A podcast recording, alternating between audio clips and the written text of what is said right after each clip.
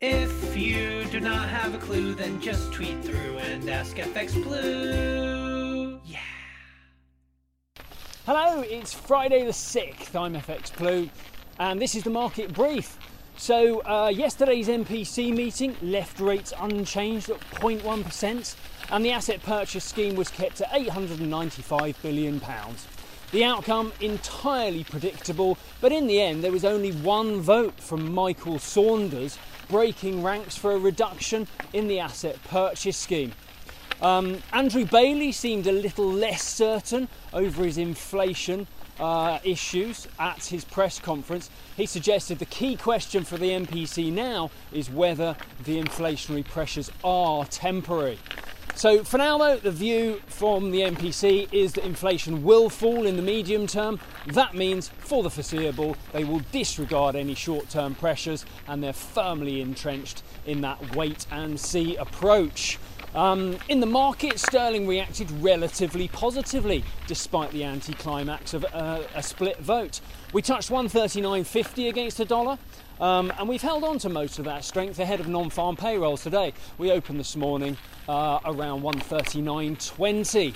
So here we are, non-farm Friday, singularly the most exciting market brief for the month for all of you sweepstakers.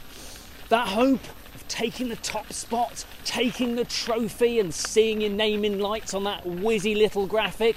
Whew, it's what keeps us coming back for more when we were so far off the mark the month before. Uh, well, maybe that's just me. Uh, but anyway, we're here, so have no fear. I'll give you a steer, and you can buy me a beer. yeah, I know, I've reached a new low. Anyway, weekly jobless. New claims hit 385,000. Um, this is a continued uh, improvement, but the rate of improvement seems to be slowing. We missed the target of 380,000 uh, there. ADP private sector employment that came in at 330,000 yesterday. That was a lot lower than expected. Forecasts were for 695,000, following 692,000 last uh, last month. And we've got non farm payrolls, right? Market expectation is for 900,000 new jobs. There is hope of a big number. Don't forget, the Deputy Fed Chairman piped up on Tuesday to say tapering will start before year end. He may well have had foresight of this number, and a big number would certainly support the view that the recovery is heating up.